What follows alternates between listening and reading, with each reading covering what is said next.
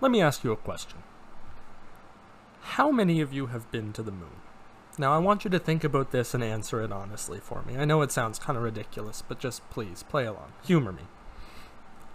So I assume that most of you said zero. Um, and if the answer is not zero, first of all, absolute pleasure to have you, Moon Man. But my point is, where I'm where I'm where I'm going with this is that that number, zero, that is the exact number of punchlines I could think of for this joke. Welcome everyone to Tenor Boom.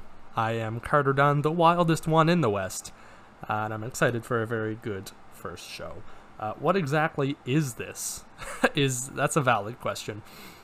So I started getting into music uh, when I was about eight. I did a a cover of Flo Rida's "Whistle" with um, a few a few of my buddies, uh, Frostbite Studios. They're a great group of guys. They uh, they make music in the Halifax area, the Lower Sackville area. Uh, I did a cover of uh, myself and Justin uh, did a cover of maybe uh, no, it's not. It wasn't whistle. Voice, voices, voices in the air. Hear it loud and clear, something like that. Telling me to listen. I think I'm gonna look that up. I think it's called Voices. I think the the video is long, long, uh, unlisted now. Is it Voices by Flo Rida? Excuse my internet and the unprofessionalism in me just looking this up in the middle of the recording. Low? Wild Ones?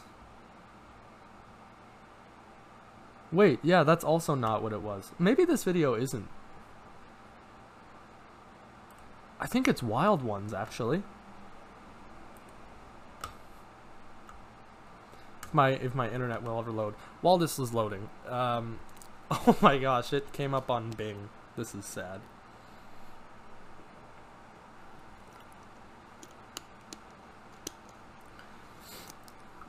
Uh, I'm just gonna do a temporary, not temporary, a quick mic check here. I actually don't know if this is recording through my Blue Yeti or not. Um, I have a Blue Yeti and then I have a headset on. Uh, kind of just for the sake of it, but I'm just going to pause and see if this sounds all right. I wanted to quickly apologize. I actually just completely forgot to say what the podcast is. I understand. I was going to say that in here. Uh, this podcast is going to be me exploring music uh, in all regards my own composition, other people's compositions, um, and educating myself in places where I am severely undereducated uh, in the music world. So, thanks uh, dumb me of the past for not saying that. Uh, and you may now continue. Thanks. All right. So, a sound test, a bathroom break, uh, a Google search, and actually multiple sound tests later. I can confirm that one, uh, it does sound amazing because I'm great at everything I do. Uh, and two, it was Wild Ones by Flo Rida. Um, so, for any of you Flo Rida fanatics out there, um, I sincerely apologize for making that mistake, but yeah, it was uh, it was wild ones. So moving on from this little topic that I spent so long on, uh, my first cover uh, was of uh, Flo Rida's Wild Ones, uh, and from there I really fell in love with music. Now keep in mind I was a fourth grader when I did that cover, so I didn't really know how to express my love for music at that time.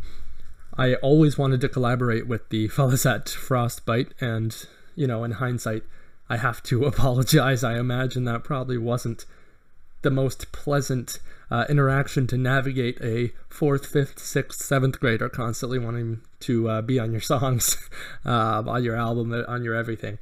Um, so, yeah, in hindsight, kind of apologetic for that. But it, they really did launch me into my love for music and expose me first to the world of you know music that there is. So I I do have a lot uh, I do have a lot of respect and thanks um, and gratitude uh, to give to them because yeah they're without them I'm probably not here today and all of you listening don't get to listen to uh, you know this uh, this riveting commentary uh, over an image of two saxophones. Point being, over the next few years, I continued to enjoy music, um, but it wasn't until 10th grade or uh, 9th grade rather that I didn't really um, that I would start um, expressing it in creative ways or in ways intangible ways. That's a good way to put it. Uh, so I picked up the sax in ninth grade. It was a tech rotation at that point. So I think for two months I played the uh, I played the tenor and that is what I play uh, today.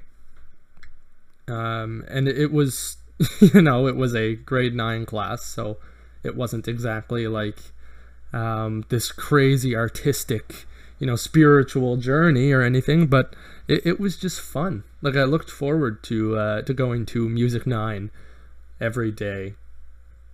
Um, and it, it, was also a break from the rest of the class you know because the tech rotation is uh, is a different group than the rest of us um, in ninth grade we we stuck all together uh, in one class we didn't get to pick our courses until 10th so it was it was a nice break to you know meet some new people and uh, play some music. Uh, some of my other tech rotations were not as fun. I remember in healthy living it was essentially uh, tie a knot and then go for a walk every day.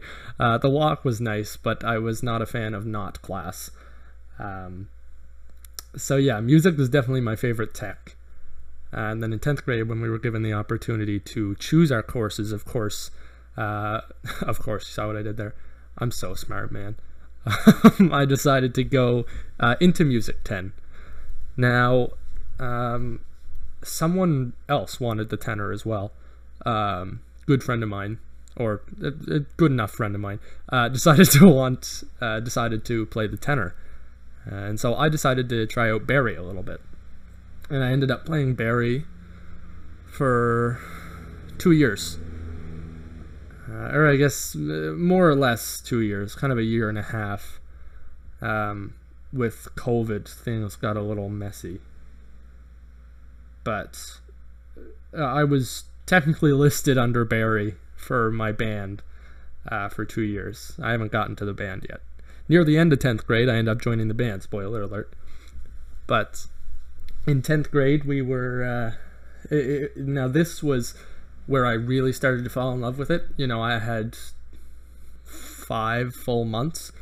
Um, this was no longer a tech rotation; it's a full full semester course, right? So I had five months to really get to know the instrument. And although it was the bari and not the tenor, um, which is my favorite, I, I love playing the tenor. The bari was still a lot of fun. It was very like powerful. It was a very big instrument, so you could kind of make these like wah wah wah wah. Like there was uh, there was one song Souvenirs that we played, and I got to during it was essentially it was like taking you through a zoo, and each uh, movement was a different animal. They're short movements, but uh, each little section section's a better way to put it. Each little section was a different animal. Um, and my favorite part of that song when I was on the bari was the elephants because I just got to go like wah wah wah wah wah wah wah wah wah. It was oh, it made me feel like it made me feel like an elephant. Um, actually, I don't know if that's like a good feeling. It, it maybe that's not the best way to put it. I don't know if feeling like an elephant's a good thing. Um, it just it made me feel very like burly and huge, and I'm like the biggest guy in here. You know, you know what I'm talking about. It, it's it was very um, empowering. I guess is a good way to put it. Um, so yeah, that was that was a lot of fun uh, in tenth grade, and then uh, near the end of the year, I ended up deciding that I wanted to join the band. A lot of my friends were in it, so they had kind of uh, convinced me to join. And then later on, I ended up taking uh, the IB. That I think it's International Bachelor, not Bachelorette. It's um, oh, I need to look it up it's it's international something, but it's it's like uh, it's like um, it's like a higher learning course. Um, what does IB stand for? IB program. Apologies, folks. I assume I will be doing a lot of Google searches, or I guess Bing searches, because that that's a thing. International Baccalaureate. We're gonna look up a pronunciation, because I'm not I'm not doing this. We're not doing that word. That's not something we're doing.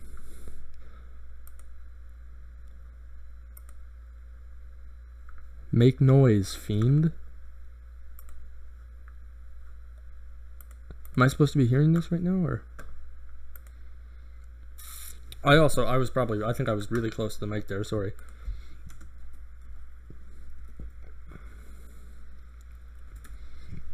Pronunciation, here we are.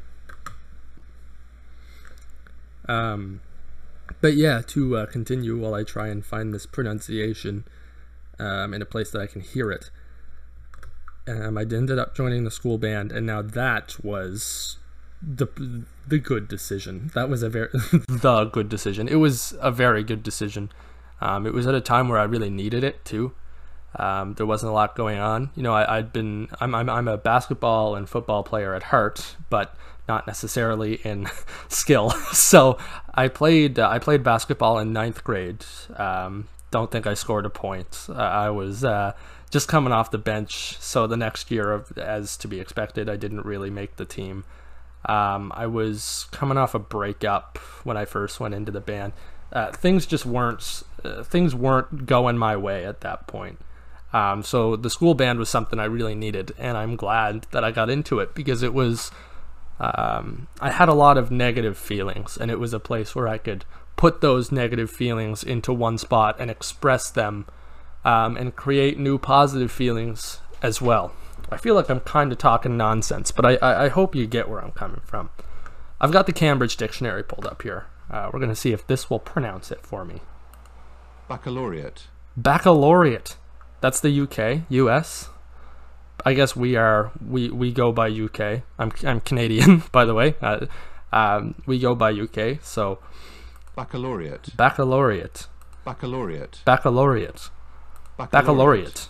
Bac- baccalaureate. What's what's the American one? Baccalaureate. Oh my gosh, this is the same thing. Baccalaureate. Baccalaureate. Baccalaureate. Got it. International Baccalaureate. I was in the Music International Baccalaureate. That's that's my word of the day today. Uh, so I was in that program starting in 11th grade. Um, I was really undecided between it and core French because I'd taken that uh, for many years, and I want to eventually, you know, venture out and see some of Europe.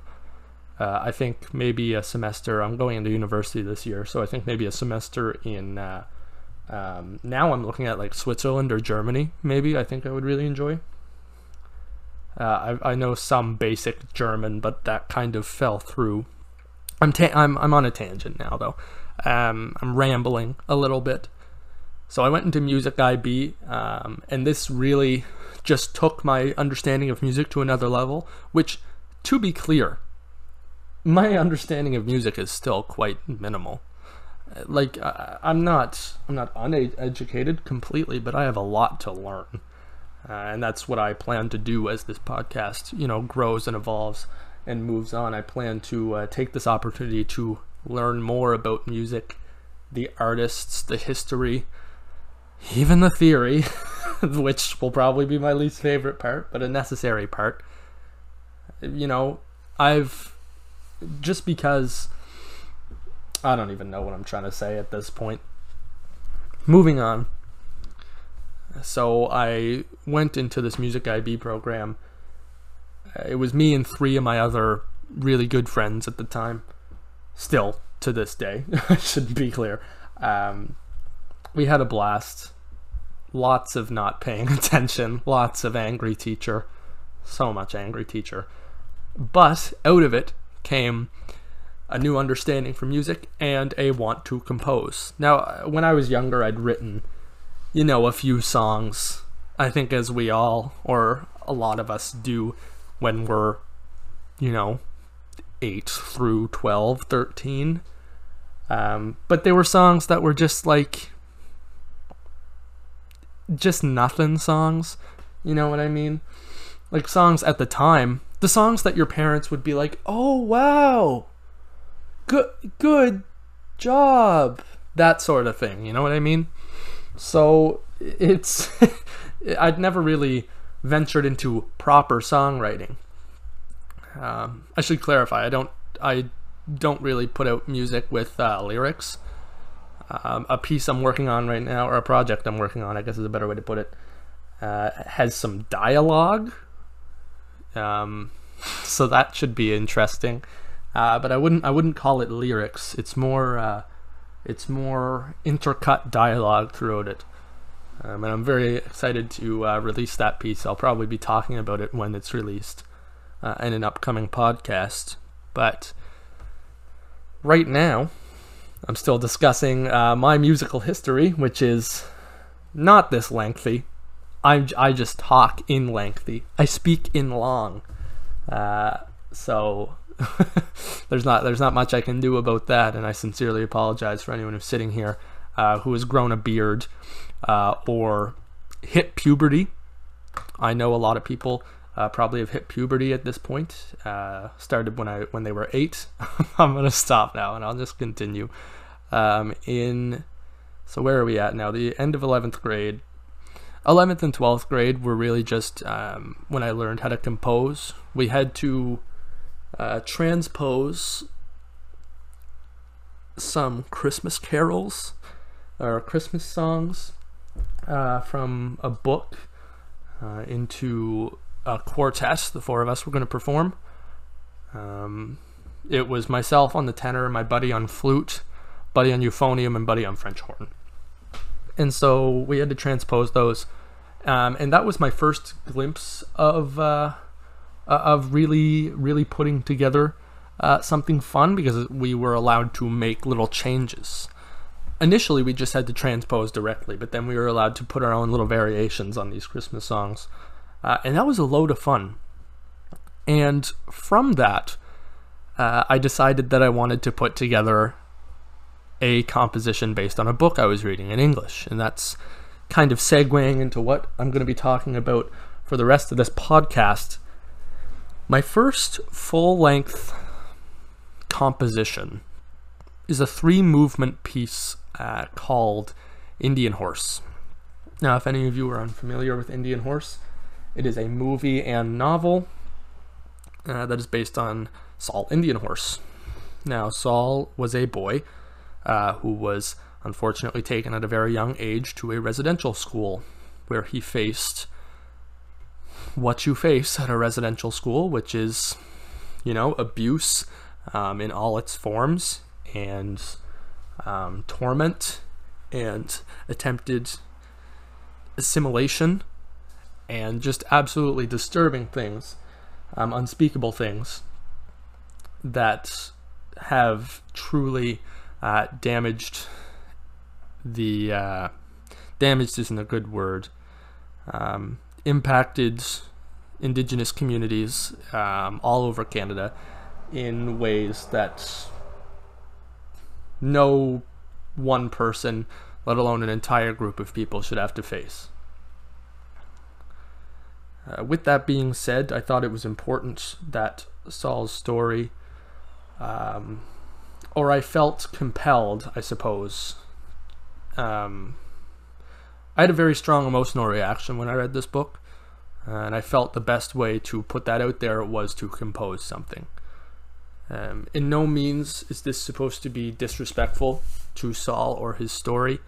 Uh, this was my way of expressing my um, uh, regrets and condolences and just expressing myself. I, I, have a difficult time putting the way I feel about it into words uh, because it's just so incredibly disturbing, the things I read uh, in the story. But this story, as much as it is tragic, uh, is also um, in some ways uplifting as we see Saul uh, taking the terrible, terrible situation he's been put in um, and find hope in uh, in hockey. Um, and so I tried to incorporate uh, glimmers of hope um, in this piece. It's obviously uh, very emotional, especially when you take into consideration um, the context around it. I think I've given enough enough prelude. I think we're probably good to get into it here. Um, so I'll be playing pieces of it, uh, and then just interspersed, I'll be talking a little bit. Uh, apologies if my thoughts are a little scattered. I wrote this piece, I think, six months, eight months, seven or eight months ago, and then released it about six months ago. So it's been a little while, but I'll be touching on any important pieces uh, that I think of. And yeah, hopefully, just overall, uh, everyone listening can enjoy this. And that being said, I guess here is the first movement. Uh, this is God's Lake. Uh, so this is supposed to represent uh, Saul's life prior to being taken away uh, to the residential school.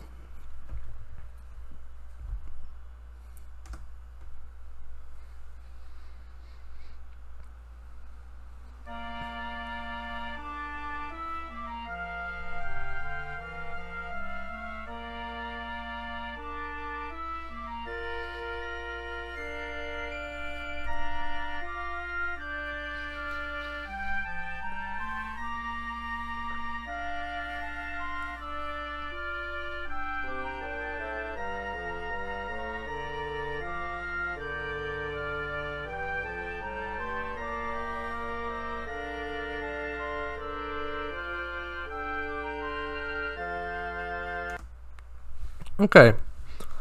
So, first little bit, first thing I'd like to touch on and point out is uh, this first movement is going to be very woodwind heavy. And the idea behind that is that there's a lot of contrast between woodwind and brass uh, in these three movements, this composition I put together, and that was very intentional. Um, the woodwind, I apologize if you hear cars in the background. They uh, they go very very fast, um, I'm right by a segment of highway right now, so I'm kind of in a temporary living uh, space at the moment, and we live directly beside a highway or a segment off a highway, so it can get a little loud with the cars sometimes. So my apologies. But uh, the woodwind woodwinds are very, um, I find, um, flow a lot smoother and have a more natural feeling to them. Um, it's not necessarily something tangible that I can put into words, but uh, it has this free flowing sort of feeling. Um, and that is what I wanted uh, to use to represent Saul's life prior to being taken away to this residential school. He um, uh, he lived off the land. It was it was a very natural lifestyle right? And so whenever he's either at home or reflecting on home, um, you're going to hear uh, not only woodwinds but that um, theme. Da, da, da, da, da, da, da, da, da. Now that was definitely off key, definitely off pitch. I'm not a singer by any means, um, but um, that that sort of uh, theme is a motif uh, that is used a lot throughout uh, my composition. Another point I'd like to touch on at the very beginning, uh, there was little uh, eighth notes of from the flute that were going bum bum, bum bum, bum bum, bum bum. Uh, now I imagine that you're you know what that represents. It's a heartbeat. Um, so essentially, this song this composition is taking you through Saul's entire life. So at the very beginning there, you hear those uh, those beats. That is supposed to be Saul's birth. Um, those bumps uh, will come at very important times in these in this composition. And to begin there, it also just um, it establishes the flute as Saul. The flute is going to represent a lot of Saul's uh, moments there and just Saul's uh, journey as a whole. Uh, so watch out for that as we continue. I think that's all I wanted to touch on right there. Uh, so let's continue.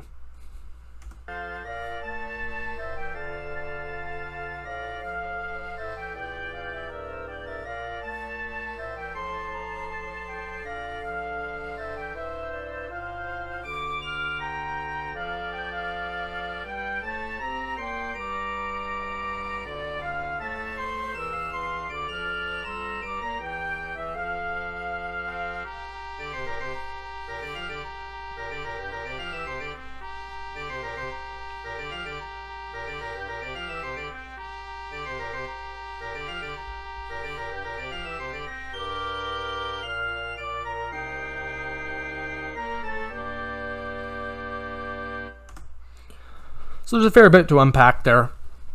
Uh, first thing I want to touch on is uh, how it kind of, well, you'll see another instrument appear at the bottom. That is a trumpet, um, and that is our first um, inclusion of brass instruments. Now, the brass section is supposed to be everything that the woodwinds aren't. It's um, almost militaristic. It's very, um, it's very unnatural. It's very um, regular in that it it comes in in these. Uh, it repeats itself a lot. It's not very. Um, I'm trying to think of a of a good word, and it, it it's losing me, but it's it's very orderly, I guess. Um, in a in an unnatural way. It's it's too orderly. Um, the trumpet, in particular, that theme, um, bum bum bum bum. Now that is supposed to signal um, coming into contact with uh, authority. Um, now, particularly, this is in reference to people from the residential school uh, coming and looking for children. Um, and unfortunately, they found a few. In this specific instance, they did not uh, capture Saul. Uh, if my memory serves me correct, I believe his younger sister was taken. Um, and around this point where there's kind of the descent, it's like bum bum bum bum bum bum bum bum. Now this is Saul coming to a lower point, you know, in his life. Uh, his brother, who was also gone, I, I, believe he went missing around the same time as his sister, uh, actually came back years, years, years and years later. He escaped a residential school. If my memory serves me correct, I probably should have done um, a refresher prior to this recording, but I believe that was the case. Uh, he he unfortunately passed away due to illness. Um, and then his uh, Saul's mother and father had gone away, um, and it had been an entire few months, and they still hadn't gone. Um, so here in this upcoming section, uh, as you can see on your screen, it's only two instruments. Uh, that's because this was Saul and his grandmother's journey to uh, find his parents. So it's going to focus in on them, and I will uh, I'll let that continue.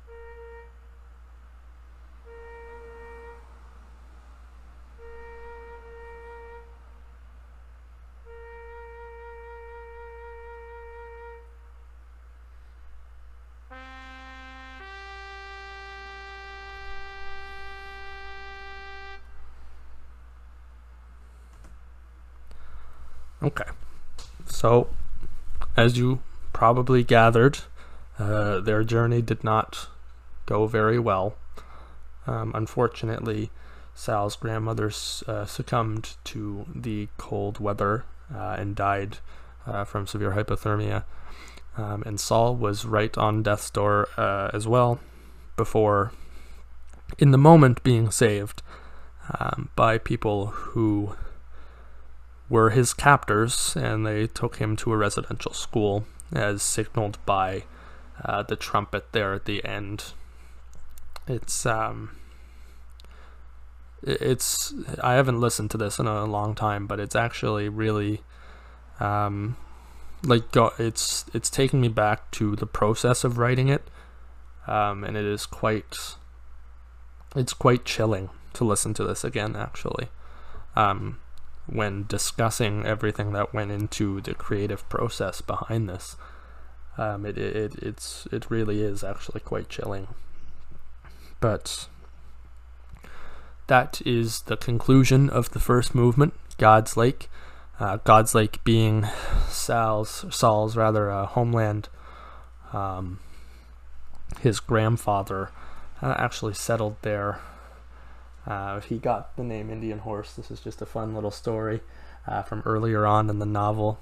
Um, his grandfather um, found the land of of God's Lake um, and claimed the last name Indian Horse because he brought he brought a horse to the land, and it was the first horse that um, that his uh, that group had seen. Um, maybe it was. I'm fuzzy on the details again, so my apologies. It was either the first horse they'd seen in a long time, or my cat is uh, rubbing my leg. She's here. Uh, she's here too. She's my special guest for this episode. Um, but yeah. So, I suppose with that, we'll move on to the second movement. Uh, so this is called Monsters Among Men. I imagine you can see why. Um, now this this piece, um, this represents Saul's time in the residential school.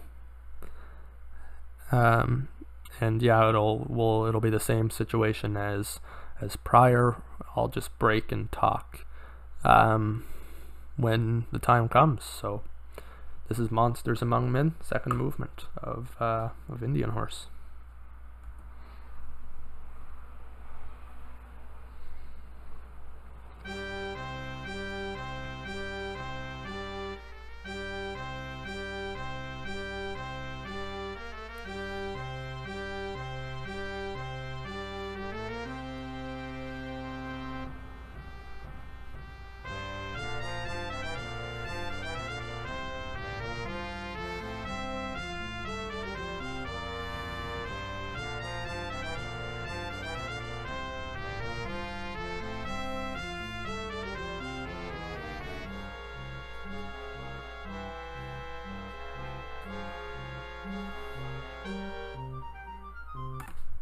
So we're going to stop it here because there's a lot I want to talk about in that first 45 seconds.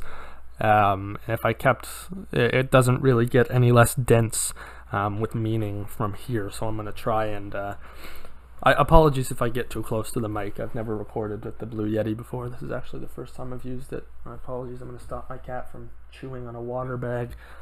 um, but uh, yeah, so just to unpack some of that. Um, the idea is that the that the start is uh, kind of supposed to be the residential schools image and what they put put forth to the public. So it's this very triumphant and and happy sort of sounding sounding image, uh, and it also vaguely is supposed to be an imitation uh, of the first of the opening to God's Lake. Um, there's some similar uh, there's some similar beats there in terms of like uh, just um, note structure, not necessarily the uh, and phrase structure. I guess is a better way to put it. Not necessarily in note, but in uh, in pattern and rhythm. So that's kind of the idea there. Um, and then of course, as you get the chromatic, the chromatic. What are you doing? Apologies. Why are you eating things? Why, why are you having a rebellion right now? Apologies, my cat is trying, slowly trying to kill me, I think. Um, returning back to what I was saying, you get that chromatic, uh, chromatic scale going downward. I don't know if it's a, it's exactly a chromatic scale, but it's, it's, uh, it's a fall. Um, and then the truth of it is revealed. It's supposed to be very eerie and um, uh, very. It's bum bum bum bum. So that that's that kind of almost like. And this is not in an attempt to sound cheesy um, or make light of it, but uh, it almost sounds like like the final the final boss. Uh, um, you're in like the the main villain's uh, you know, castle or lair.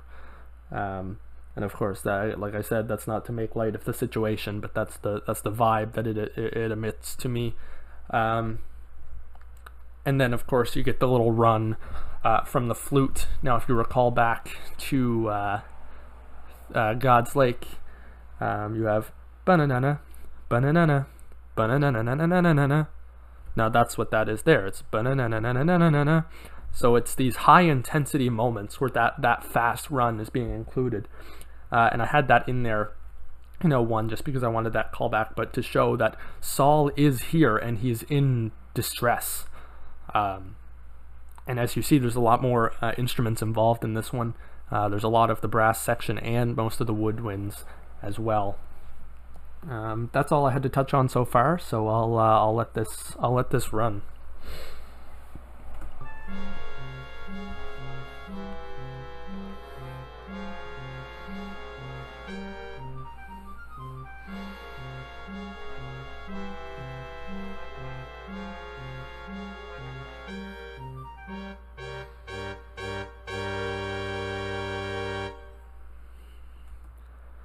Um, this seems like I know it's a little soon since the last break, but it just seems like kind of a natural break.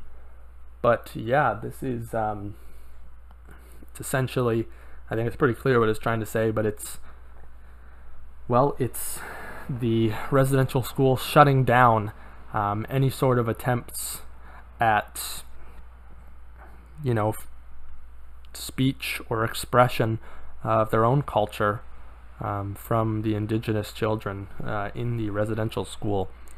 Um, and you'll see that uh, touched on a little bit here in what I'm about to, what is about to be played.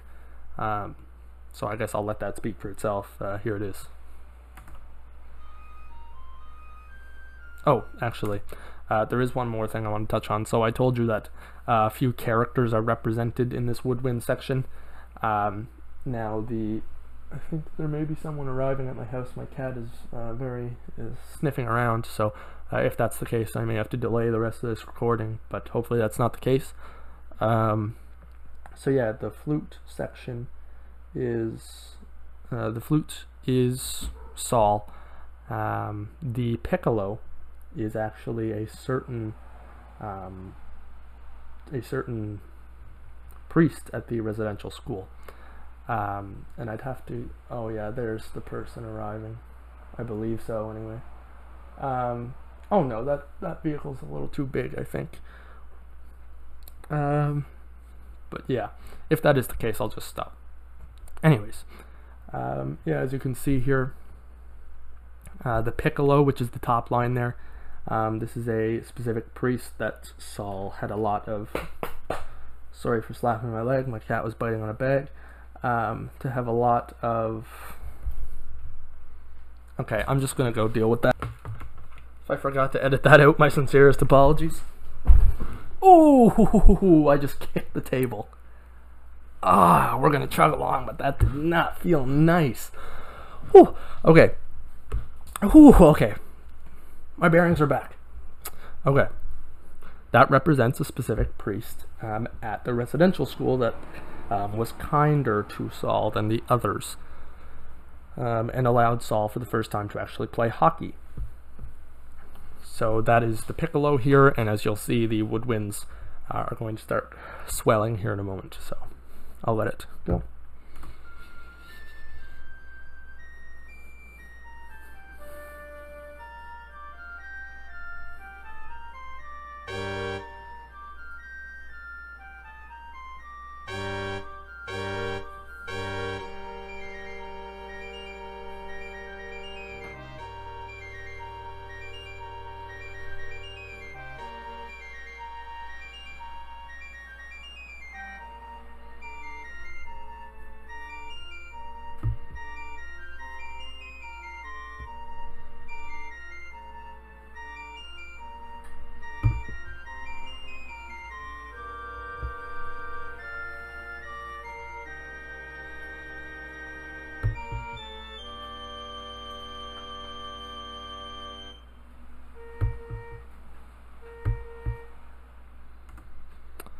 Uh, so that's where Monsters Among Men comes to a close. Um, and the last half of this song, this composition, this movement, however you want to put it, is really, um, uh, is really, um, sorry, it's it's it's difficult.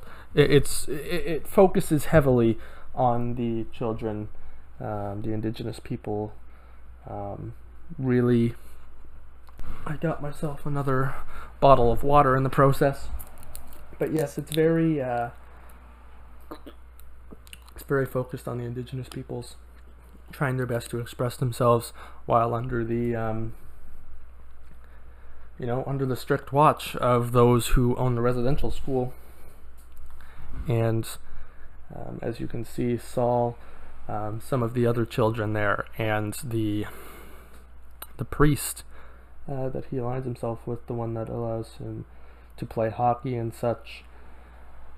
He uh, they all play the same melody same sort of tune.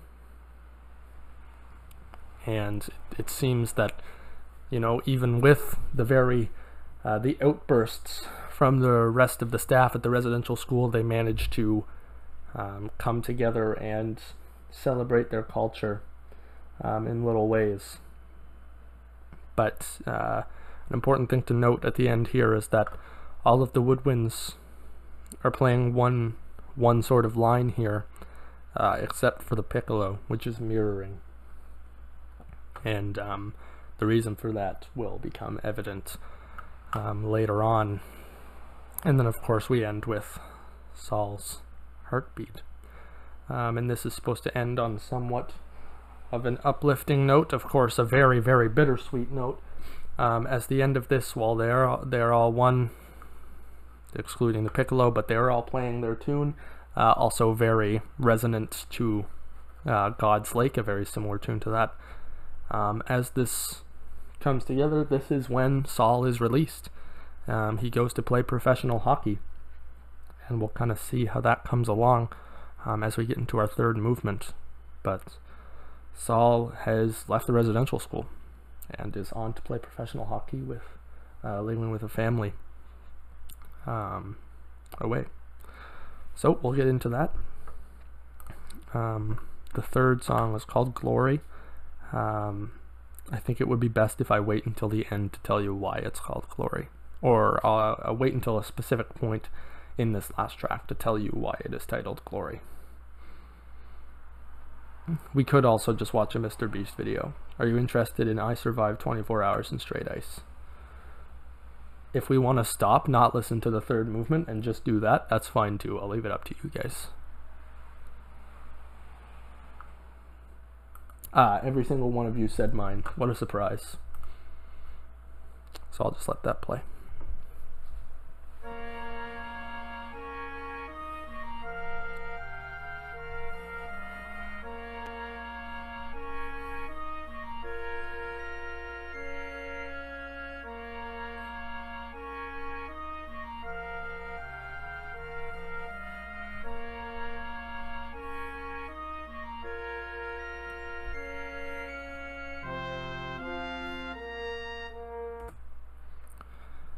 Uh, so immediately it is very resonant of uh, of God's Lake. That the opening to God's Lake it is actually the exact same, other than a key change and a few notes changing here and there.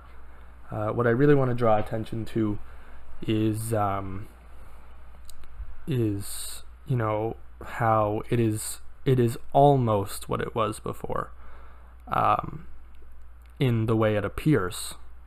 Um, both, you know, literally on the page. I mean, the, the, it looks the same as the first, you know, as it appeared at first. Um, but the feeling is completely off. The feeling is completely different.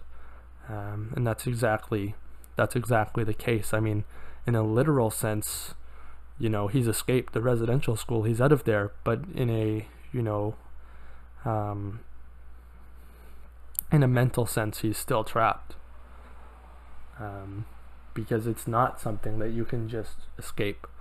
Um, the torment and mental trauma that you face in a residential school is not something that can just be shed. Um, it's something that is worked through um, for years and years and years, and even then, um, You can only you can only come to peace. You can't just um, it's not something you can just get over. Uh, it really isn't, and it's it's pretty disturbing when you see uh, some people online or you hear some people speaking, and they'll be telling, you know, indigenous communities to just get over it. It's um, uh, it, it's honestly pretty mind-boggling to me that someone could have that uh, thought process. Um, I I don't understand it at all. Um,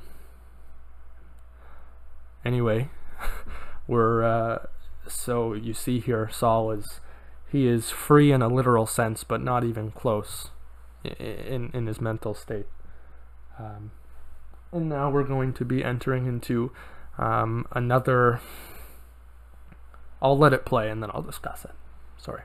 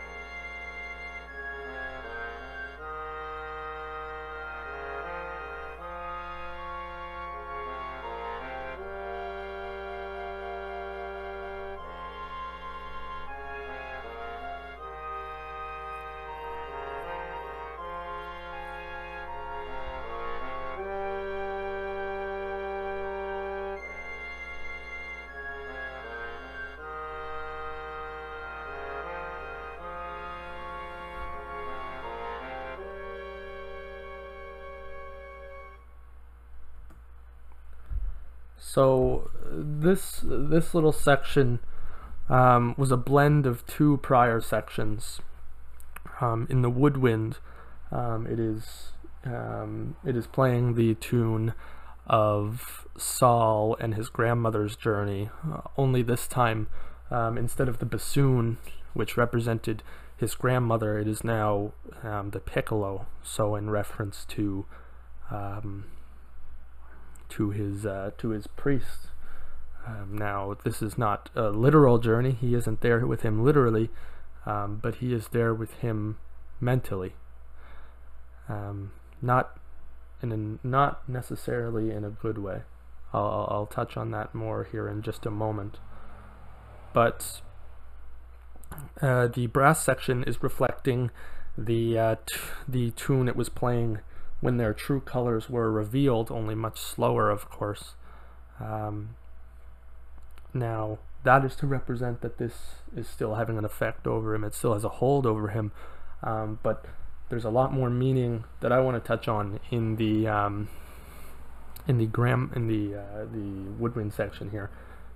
Now, the reason that it's reflecting the grandmother's journey, you know, might not be clear on first glance, um, but they were making this trek in winter is an important note here. Um, and they were facing this journey um, in a physical environment that was very cold and very harsh.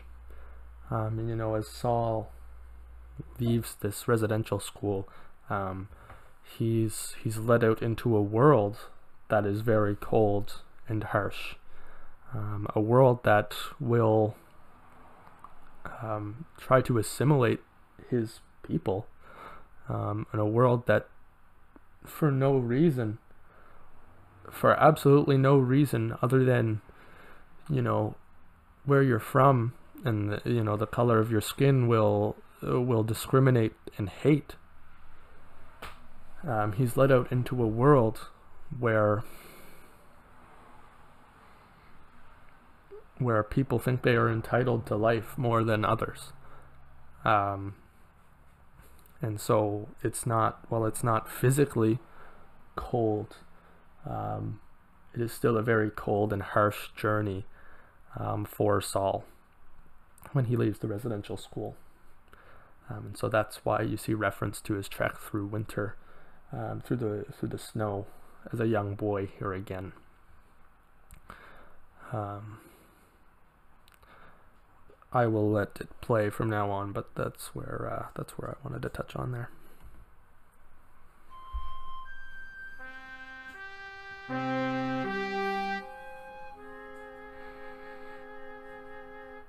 Now I know uh, that was only like five or six seconds, but uh, this is um, the crucial turning point of the entire composition. Um, I wouldn't say the climax, but I would definitely say um, one of the most important moments, if the not, if not the most important moment. Um, you hear the piccolo uh, play the the tune that signals authority, um, and this is the sad the sad truth of Saul's situation. The one the one uh, priest he was taking solace in, um, the one priest who was his ally, his um, the closest thing that you can find to a friend in a residential school, um, other than the other the other students, of course, if you want to call it students, um, the other um, not in captees. I don't. That's not the word. Um, but uh, sorry. Um, so he plays it here. Um, the the sad truth is that um, this priest was uh, sexually abusing Saul and let him play hockey to buy his silence, essentially. Um, which is incredibly disturbing. And just another sad reality of what residential schools really were. Um, no matter how nice the exterior may be, it's um, it is a horrible place, and it was run by horrible people, and that is the truth. Um, there is no other truth. That is the case. So um, and then the rest of the brass section comes in, and it, it's this is really where Saul was at his Saul was at his lowest, and he feels like it is him versus the world. So, with that, I will uh, move on.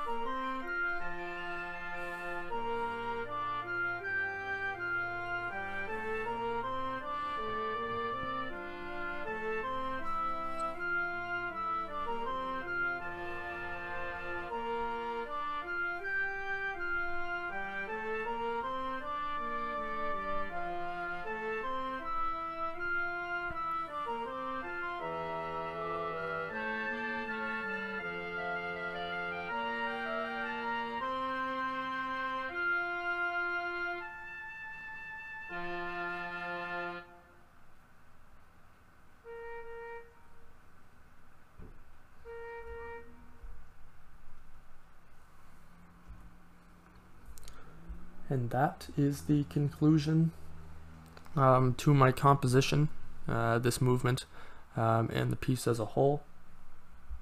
And that that was that is the turning point um, in the composition and in Saul's life. Um, he returns to his um, the community he was at um, when he initially had left the residential school. Uh, he went there and then he went out um, he eventually went back to uh, his childhood home, his childhood land, um, and you know had this very spiritual, uh, very personal connection um, with God's lake, and it led him to where um, he needed to be. He went back. He rekindled um, through some work. It was it was rocky, but he rekindled um, relationships um, with the family who took him in after he left the residential school. Um, and you can see the piccolo playing the um, the distress uh, motif or the um, the the tune that is played when there is um, an issue or something awry happens, something goes awry, but it's not enough.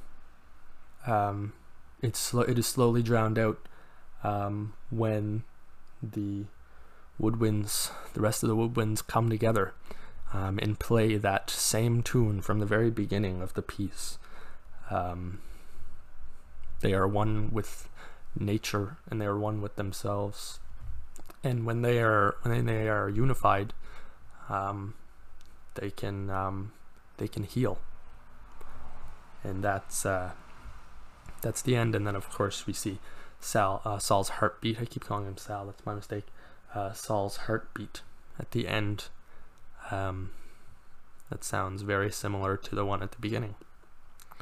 To show that he's um, he's slowly getting better. And that is uh, that's Indian Horse. Now I spent uh, the better part of two months on this. Um, it was my first full length composition, and I really hope I did it justice. You know, anyone who's listening to this that might have any feedback, any tips, um, any tricks, I am always open. I am a very new composer. Um, I don't even know if it's right to call me a composer. Um, I'm essentially a kid who likes music. Um, and so it's I'm always open to learning about the field, uh, learning about the art, um, and ways that I can get better.